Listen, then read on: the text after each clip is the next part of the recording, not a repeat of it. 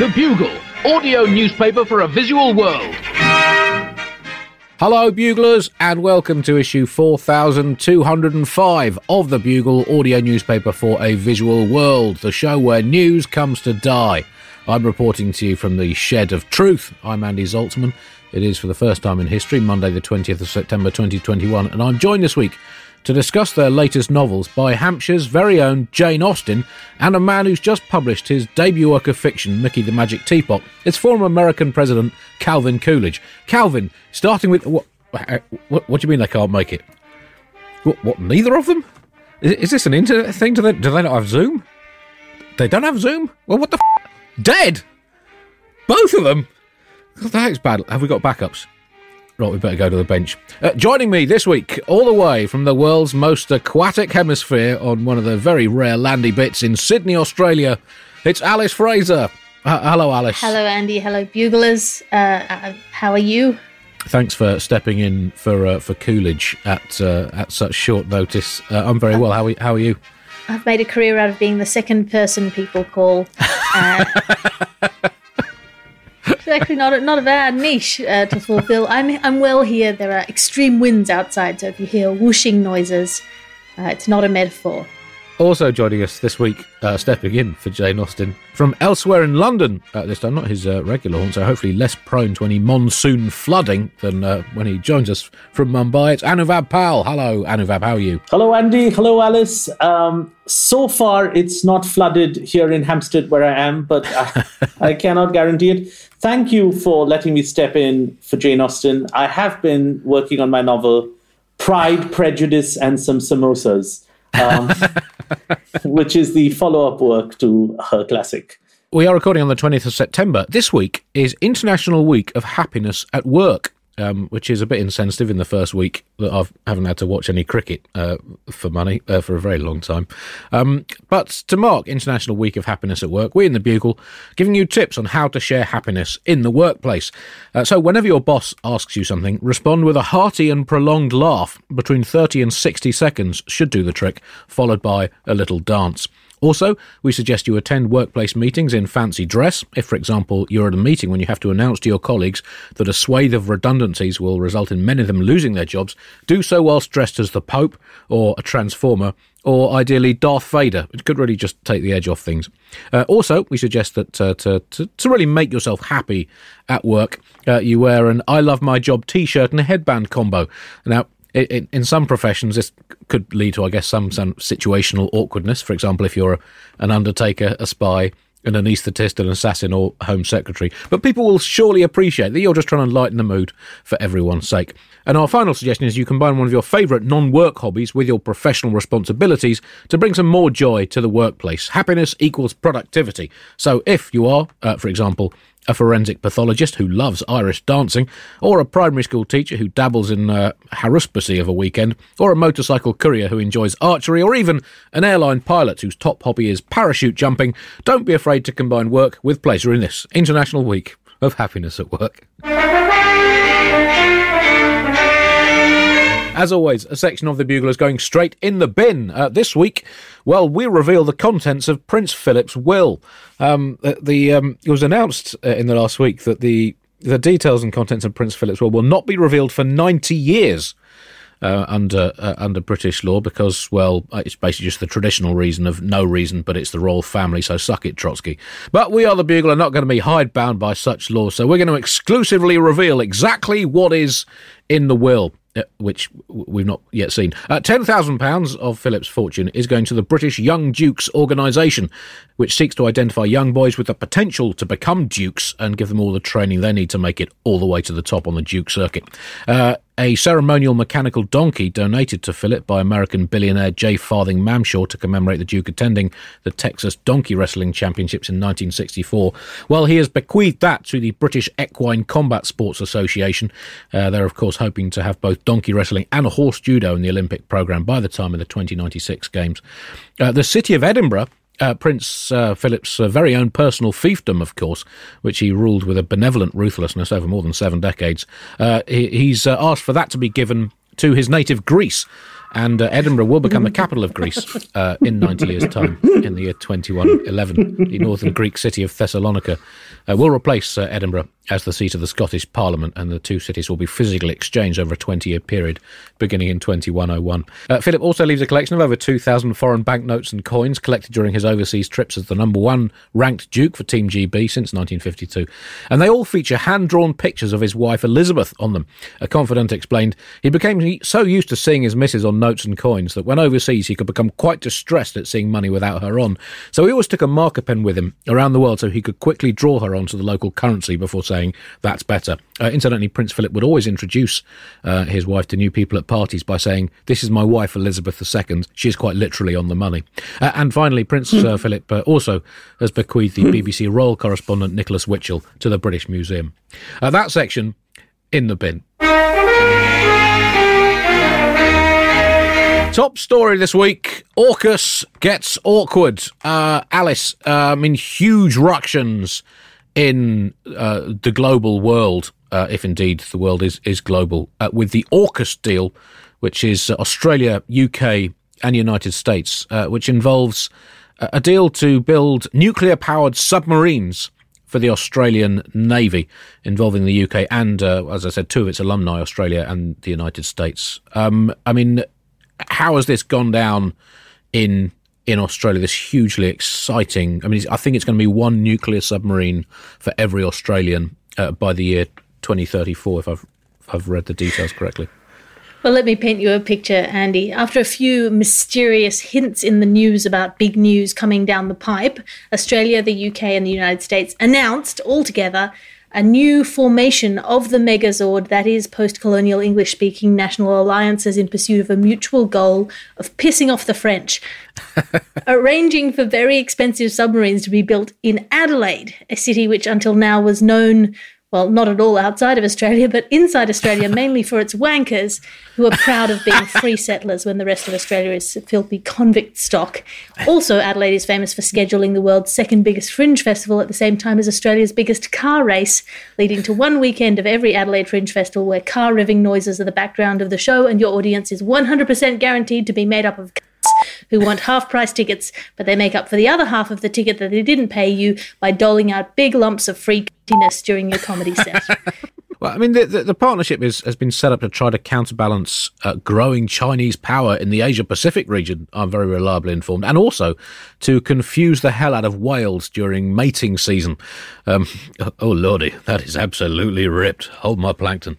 Uh, the submarines will, of course, be baggy and green to mark them out from other countries' submarines. And, and yes, it replaces a, a multi billion dollar deal for, for French made uh, submarines. So, I mean, why has Australia opted for, for non French subs. Um, obviously, you know the French give you a more stylish but more laid back sub- submarine, maybe more artistically aware, whereas the British American submarines are brasher, you know, hard working subs, uh, but with maybe less ocean going flair.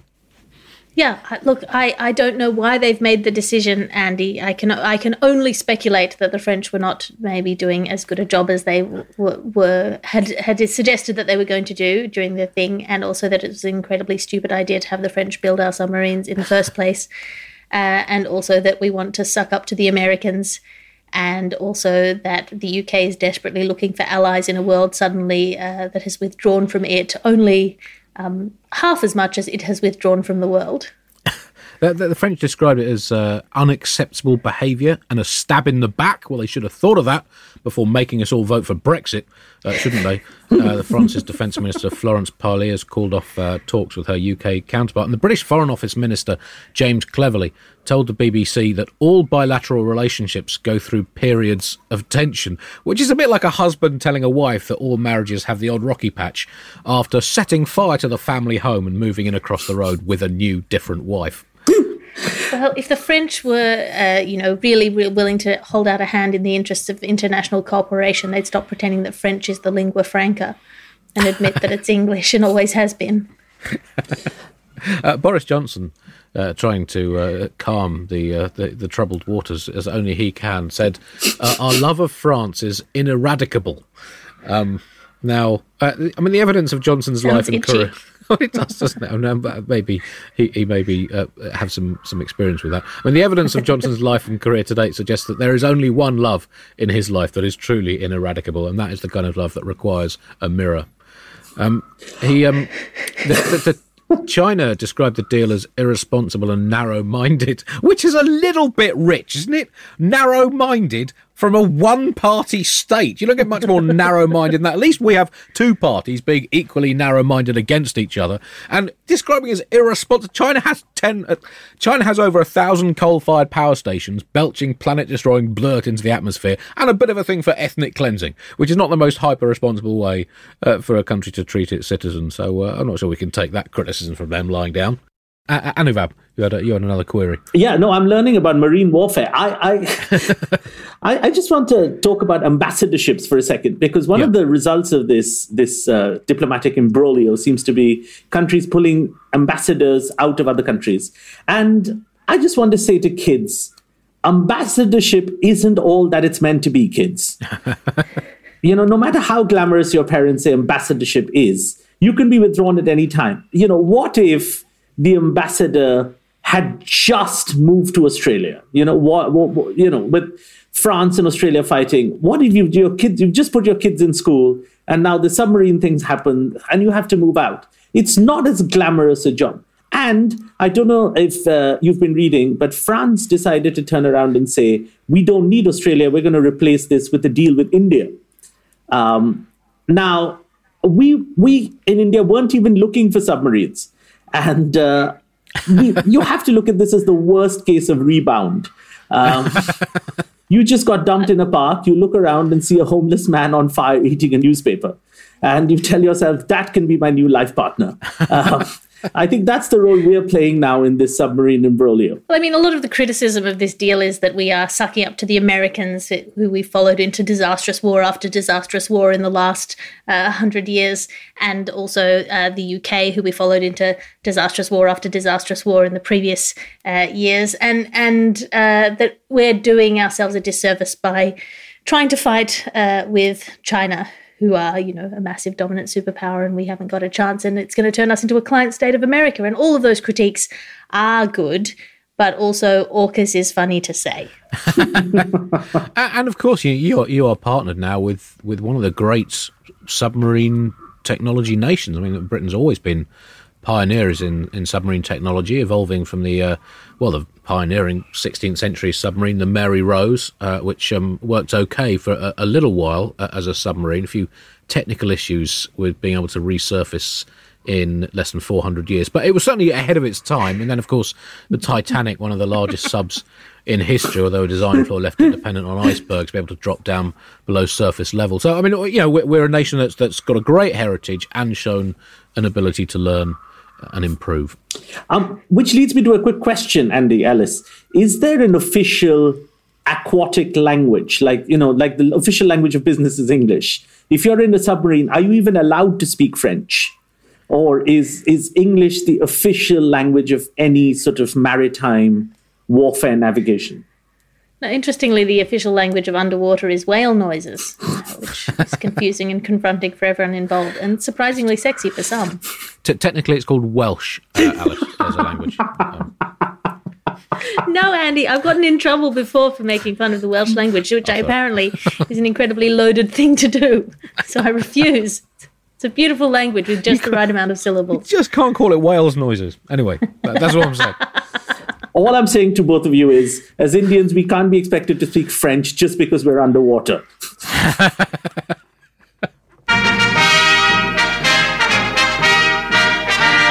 India news now, and uh, had some hugely exciting news uh, emerging from from, from India uh, about the development of India's first electric highway.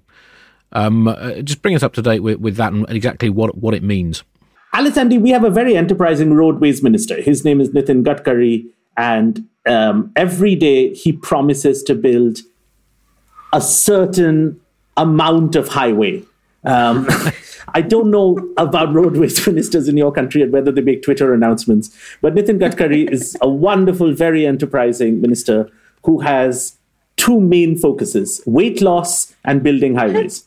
And he gets on Twitter, and this is a fact. He gets on Twitter every week and says, you know, we in this ministry are going to build this much highway this week. And most of the time, he's able to do it. Now, his new thing is between the cities of Delhi and Jaipur, he wants to build an electric highway, which means a highway where only electric cars would be allowed. Um, it's a bit of a tough task given 96% of our country is still coal powered.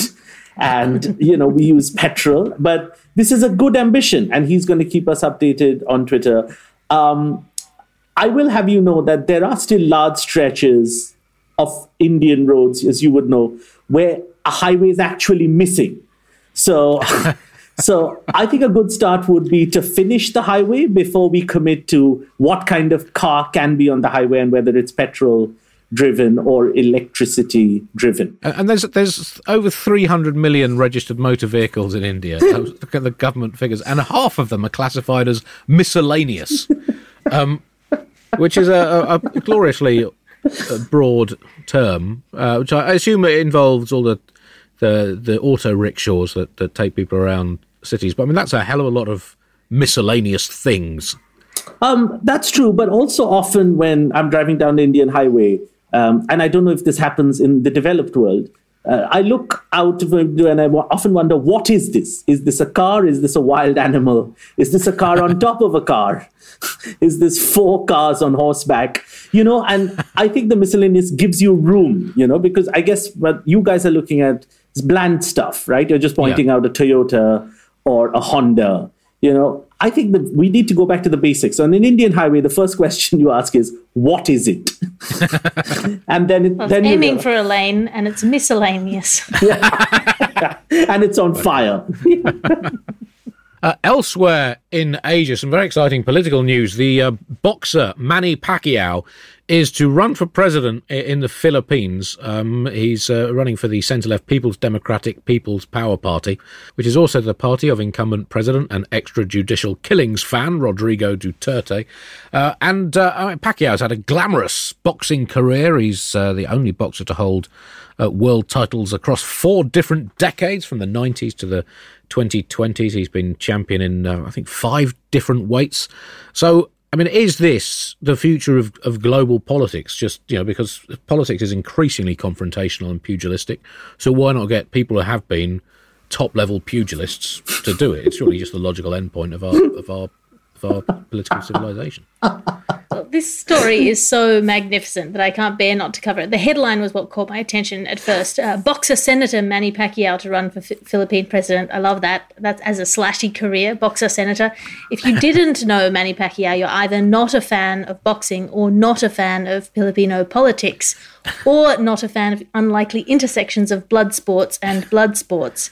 Uh, Pacquiao's come out with some just brilliant quotes. I'm I am a fighter and I will always be a fighter inside and outside the ring. He said that uh, in his speech, raising the hopes of a nation that watching government question time will become a pay-per-view spect- spectacle of extreme punchmanship. Uh, and then he went on to say, we need government to serve our people with integrity, compassion, and transparency, which I find disappointing uh, because I was hoping that he'd he'd uh, serve our people in ra- six rounds of a minute each or whatever it is that boxing. well, it's, I mean, it's, it's 12 three minute rounds of highly skilled fistic pugilism. That's what he's really specialised in. I mean, but, but the fact that he said that, Alice, we need government to serve our people with integrity, compassion, and transparency, does suggest that he has not watched the news in what 95 to 99 percent of the world's countries over the last what 20 to 6000 years i mean that that is i mean admirably uh, idealistic, uh, but hopelessly naive, isn't it? I mean, yes, I, one would imagine that an election where your opponent is on trial for crimes against humanity would be a landslide victory, but that is not the timeline we're living in, Andy. I think it's going to be a hard fought battle, and I'm sorry that I got the number of rounds and minutes in boxing wrong. I, I was counting by the amount of time that I can bear to peep through my fingers uh, while I watch men try to murder each other. Uh, I don't have that many hot takes on the political situation, but I do have a great screenplay idea for the okay. next Rocky movie. Yeah. Where he enters the deadliest game of all politics. it Wouldn't be the first sporting uh, leader at the moment. George Weah president of Liberia, was uh, FIFA World Footballer of the Year in 1995, although, of course, more famous for scoring three goals across the two legs of Manchester City's League Cup tie against Gillingham in the year 2000, uh, before going on to lead his country politically. And uh, Imran Khan one of the, I would say, top 10 greatest cricketers of all time, led Pakistan to the World Cup in 1992, now Prime Minister of Pakistan, which is unquestionably a tricky job. Now, hosting the Bugle is, of course, notoriously high powered and very, very complicated, but even I would admit that Imran Khan has a tougher job uh, than I do. And, um, of course, let's not forget Inatio. Not the first Khan to go into politics. Uh, true. Um, yes, I mean some of them have ended quite violently. Um, uh, let's not forget Inatio Akaruru, uh, who, uh, whilst Deputy Prime Minister of the Cook Islands, took part in the Commonwealth Games lawn bowls competition in 1990. So I mean, sport and politics do have crossovers. Wasn't the president of Ukraine a comedian for a long time? Uh, yes, I, mean, I, I, don't. I don't see comedy as a sport, though. That's a fair uh, point. That's I a... see it as a as a replacement in my life for the fact that I was shit at sport. Although that would be a good kind of comedy if you're shot at the end of a set if you're not good. that would too tough. Yeah, I mean that's a that's a risky path to go down. COVID news now, and uh, the UK has announced its plans for uh, dealing with COVID over the coming winter. Plan A involves not really having a plan and hoping that not really having a plan works. Plan B is to come up with a plan if the plan A of not having a plan fails. And Plan C, uh, just leaked, is to stand on the White Cliffs of Dover shouting, Come on then, let's see you, at any virus variants brave enough to even think of trying to infect Britain. Uh, plan D is to ban all mentions of COVID and hope that people will forget it exists and not contract it. Can't be coincidence that no one got COVID before it started being all over the media. Uh, plan E is to coat the entire country in wax. Uh, no one's quite sure how, why, or if that would work. And Plan F is to actually make people wear masks, but that is an absolute last resort in this country at the moment. Uh, the government's also announced that children aged between 12 and 15 will be offered a COVID jab um, in addition to the gradual crushing of their lifetime hopes and dreams that was already on the table. Um, and um, well, we're in a strange position with COVID in in Britain at the moment that we're essentially just ignoring it uh, and pretending that it no longer happens, despite the fact there's still you know, a lot of people infected with it and uh, quite a lot of people dying dying from it uh, on a daily and and weekly basis. Um, and again, it's sort of the we seem to be in almost parallel universes with the Australian way of dealing with things, Alice. Yes, yeah, despite clear calls from the British public that they are definitely over COVID and have finished thanks and may we leave the table, please. Uh, Professor Tim Spector, who's the lead scientist on the Zoe COVID study app, has called for tougher measures to be put in place now that uh, he has noticed that the UK is winning at uh, being the worst affected for COVID 19. I think there's 31,000 plus new recorded cases, which is quite a lot, uh, and has raised the unpalatable shadow of facts of death rates and exhausted NHS staff pleading for sanity in a world gone mad. And Professor Spector, which is short for Spectre of Christmas Future, has called for the government to launch the emergency plan B early, uh, which would involve lots of people online having tantrums uh, and uh, you know, just questioning vaccine passports and probably not being able to have unprotected sex with the secretary at the Christmas party unless you're both wearing masks, which, to be frank, you're probably both okay with because Zoom filters are super flattering and you'd forgotten how each other really looked. I just, um, Andy Alice, I've been a visitor in the UK for about three weeks now. And uh, for the first time, after about two and a half years, I went to the theatre. And one of the requirements of the theatre was to have a lateral flow test before entering. And the gentleman before me didn't have one. And the usher said, Well, if you were to take a lateral flow test right now, what do you think the result would be? and he said, I don't think I'd have it. And he said, Well, then welcome to the play. And I think that. I think what I really like about your country is it's a lateral thinking test. is, is that there is this fair conversation about medical tests um, and I think you can extend this to all all things. You know, you can say if you were to take a blood test, do you think we'd find that you have kidney stones? You know, that kind of thing. If it was more conversation, I think medicine would progress. Um, even in the quarantine forms they made us fill out, one of the questions was, "How do you plan to spend the next week in quarantine?" And uh, and then the, our question after that was, And after that, how do you plan to spend time generally? Thought these were So now, basically, what are you doing with your life? Type question. and, and I think We don't. We don't want drifters do you in this think your country. mother would be? do you think your mother would be disappointed in your choices? We want people who are all business, going to get shit done. exactly. and I feel the moment parenting and philosophy enters medicine, we're in a good place. Um, uh, there were some uh, accusations that the government was not setting the greatest uh, of examples. Its um, uh, plans uh, include, and I quote, reminding people to let in fresh air if meeting indoors and to wear face coverings in crowded settings. And uh, if you look at any footage from the House of Commons on the Conservative benches, in, and the House of Commons in in in London is, is notoriously a not big enough room. It is not fit for purpose in an almost infinite number of ways, from the incredibly childish uh, confrontational politics that it fosters to the fact that it is uh, in a creaky old um, moulding building. Um, and even footage from cabinet meetings, again, you know, 30 odd people crowded round a table, n- none of them wearing masks. So it's clear this recommendation is not so much you know, a case of do as I say, not do as I do. It's more a case of could you maybe sort of uh, do as we sort of sometimes say if you want, or don't, uh, or do as we don't do if you can't be asked to do as we sort of say. Are we all on the same page? Hands in. Go Team GB, beat the virus. So uh, everyone knows exactly what's going. Uh, and um, booster jabs are being brought in as well. Booster jabs, coincidentally, Michael Gove's favourite nightclub DJ. And um, for those who don't qualify for booster jabs, there will also be free booster comments sent by text message from the NHS app, uh, including uh, messages such as "You look great," "Well done on that thing you just did," and "Chin up." Who needs a future? Sorry, Andy, what was the DJ name again? Bo booster jabs, terrific. It's, uh, he uh, he can really bang out the classics. Uh, Sean Penn versus COVID news now, and um, uh, like many of the world's leading uh, film actors, Sean Penn is is not a fan of COVID. Uh, uh, but he is a fan of people uh, getting vaccinated if they want to see his new film Flag Day um, in cinemas, and he's urged only those who've been vaccinated to go and see the film uh, in in cinemas. Uh, Alice, you are uh, the Bugle's Sean Penn correspondent, and you've been keeping track of uh, his life ever since he was born 61 years ago uh, for us. Um, uh, why is uh, I mean, what's Sean hoping to achieve with this intervention? I think what he's hoping to achieve with this intervention is to either lower or raise vaccination rates, but it's difficult to tell which until the Rotten Tomatoes reviews of Flag Day come together.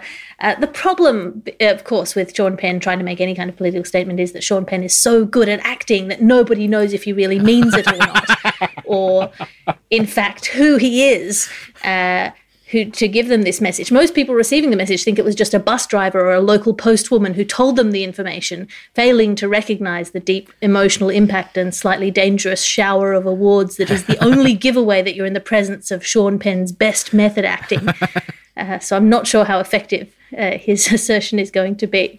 Uh, and what do you know about the film Flag Day that that is is coming out? Because I, I, it's passed me by, to be honest. So so do you know do you know what it is? Is it something? It's not a golf thing. I'm is it? afraid I don't know anything about Flag Day Right. uh, except that it's a, a holiday of, of flags. Right, uh, that doesn't uh, does or doesn't have a flag of its own. right. It's not And like it's a on, on a journey. right. Uh, I, Probably. Yeah, not a film about two ships in a chase across the oceans, abusing each other via semaphore. Which, I mean, I would pay to watch that. To be honest. Well, his uh, he, he's got uh, his son Hopper in in the film in Flag Day, Right.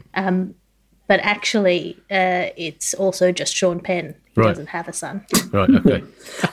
And, and I feel it's exactly that story, Andy. Uh, uh, and in fact, I think Sean Penn is playing one of the ships. That's the, it's, he's done playing animate objects as Alice described, and I think he's going into the inanimate object territory. Um, Yeah. And you know, he, he got an Oscar for Apollo 13, didn't he? As, uh, as, as the rocket. he did, he did. Um, I mean, it, sets a bit of a dangerous precedent, though, doesn't it? If if actors are starting to, you know, issue restrictions and ultimatums on who is allowed to go and see their films in in film theaters, and you know, uh, clearly Sean Penn is is doing this for, for for, for noble purposes to try to help stop the, the spread of COVID. But you know, what if Vin Diesel suddenly says that he only wants keen gardeners and macrame enthusiasts to go to his next film, or Scarlett Johansson bans people from watching her next movie until they've eaten all their vegetables and had a piece of fresh fruit for dessert. I mean, is this the world? The world? What if Bradley Cooper suddenly bans people who don't own a fedora from watching his forthcoming 2022 blockbuster Dominoes of the Never Dead about a professional domino player who defeats zombie hordes in a series of games of dominoes? Uh, look, I think that should be the future of cinema. I think there Right. should be films exclusively that only divorcees can go to. I think, and I, I think think, there's lots of them. I think if you're an influencer, if you cannot create a niche cinematic audience, what have you even done? yeah, fair call. I mean, I feel like this is the reverse of the Milo Yiannopoulos tactic of calling ahead to get your show banned to raise publicity for your show.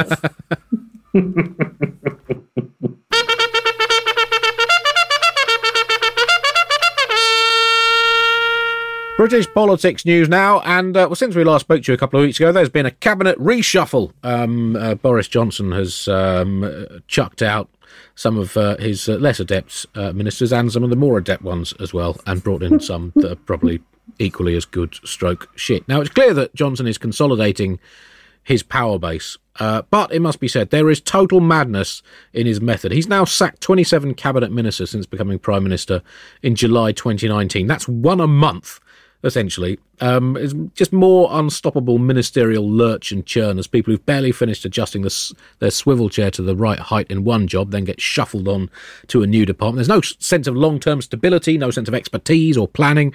Some might say there's an overwhelming whiff of a feckless quit playing party games with the nation, nation's future, but they, of course, would be cynics. But then, on the flip side of that, I mean, maybe this will work. Because, I mean, let's look at Emma Raducanu, who we will talk about more later, who's just won the US Open tennis and uh, at the age of 18, but didn't specialise in tennis um, until, you know, relatively late on. She did loads of different sports as a child before specialising in tennis. So just imagine how unbelievably good these shuffled cabinet ministers will be in five to ten years' time when they finally settle down to something they have a discernible shred of expertise in.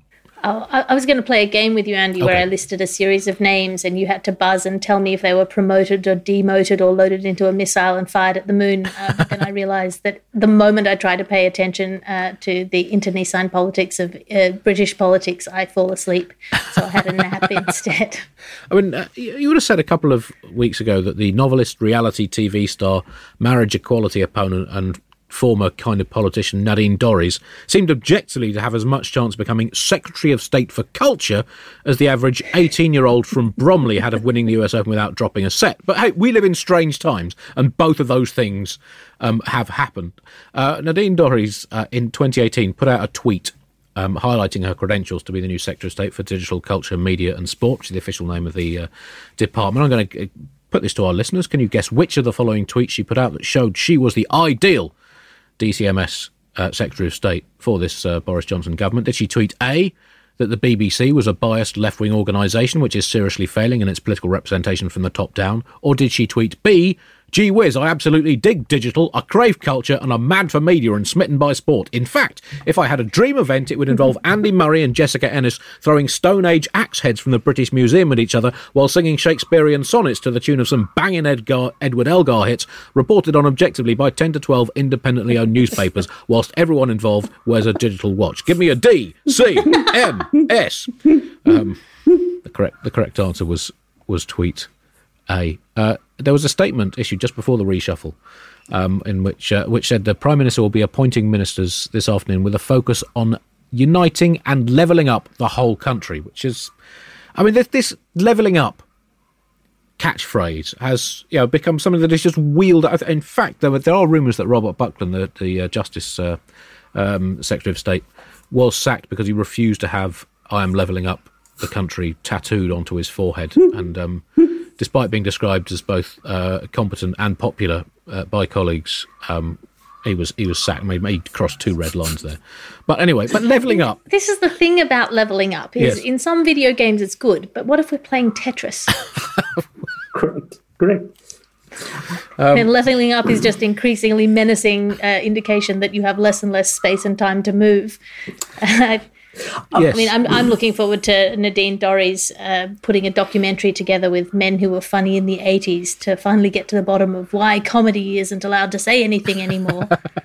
well, she did say that she's had comedies being destroyed by lefty snowflakes.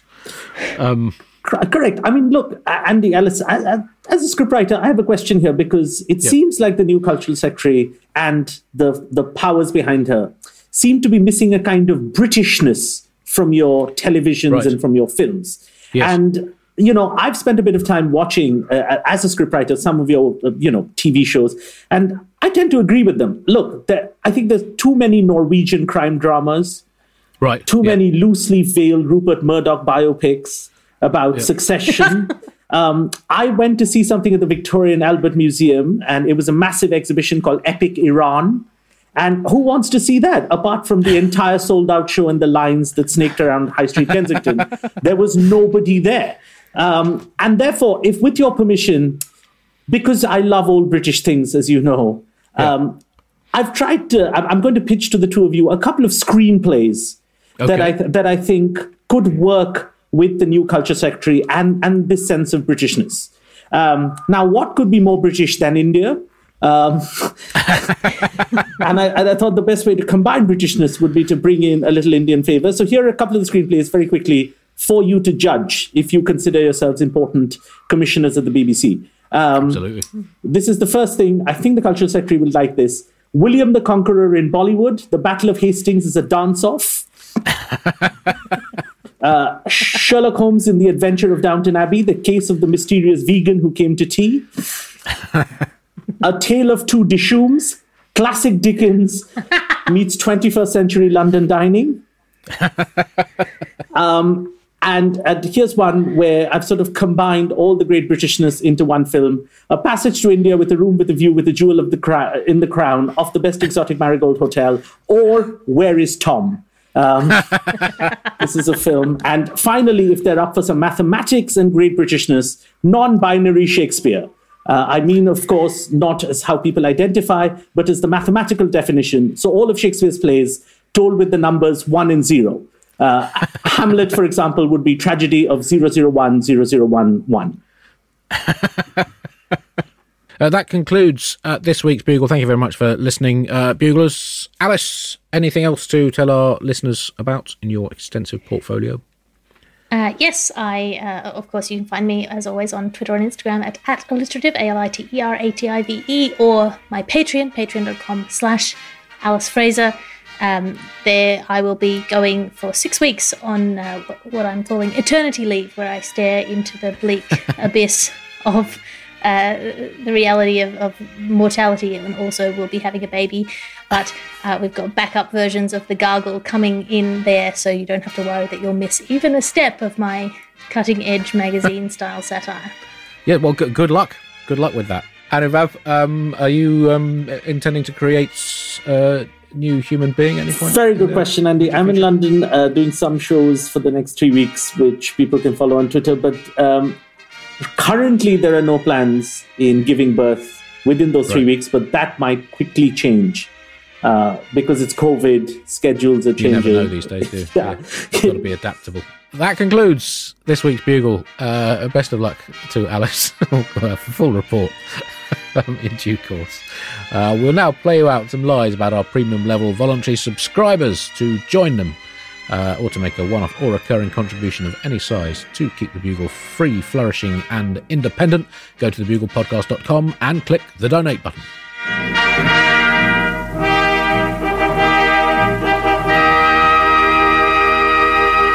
Peter W. remembers being advised when life gives you lemons, you make lemonade, and would like to reject that advice forthwith. Peter elaborates I would rewrite the advice to say, when life gives you lemons, do some research on where the lemons came from. For a start, you need to check the exact provenance of the lemons. Why are you suddenly being given free lemons, and are they from a reputable lemonist? Or are they perhaps magic lemons? And if so, are we talking good magic lemons or bad magic lemons? I mean, diving straight into lemonade manufacture is at best naive. Monica Heinz, uh, who it should be noted has neither solicited nor received a free batch of untraceable lemons, would make lemonade in those circumstances, but would not see that as the sole option for her lemon inheritance. Yes, says Monica, I would juice the lemon flesh to make lemonade, but I would also use the zest for making a premium level cooking product. I would extract the seeds to plant a full lemon orchard, and the piths I would use to develop a sustainable clothing fabric of some kind, which I'm pretty sure is possible these days. If you only make lemonade, you are a fool. Danielle Mouchamp, and apologies for any mispronunciation there, would divide her consignment of fate given lemons into two. The first batch, says Danielle, I would donate to a local scurvy awareness charity if they still operate in my area, and with the second batch, I would make an art installation involving a pile of slowly rotting lemons which mulch down to nothingness to reveal beneath them a giant barrel full of the lemon based Italian liqueur limoncello adorned with the words Don't Drink Me in bright lemon yellow paint. I don't know what it would mean, but I think it would definitely mean something. James Hattaway chimes in If I received a large batch of lemons, I would, at the dead of night, take them to a nearby forest and leave them in a pile. Then, the following morning, I would call the police and local news outlets, claiming that I'd seen a prominent politician walking towards the woods with a sheep, muttering the words, And now I will find out if Beelzebub himself has granted my wish to be able to turn livestock into lemons, before cackling maniacally. I reckon most newspapers would run with the story. They're absolutely desperate for good copy these days. And finally, before Vanyestia Innis Rose embarks on a scheme for maximising the utility of her consignment of lemons, she would like to check whether the lemons are a single one off bequest by life or the beginning of an eternal, never ending supply of lemons, and if that were the case, whether she would be able to request a regular arrival of a specific number of lemons or would just have to accept random, unscheduled lemon drops as part of her life moving forward.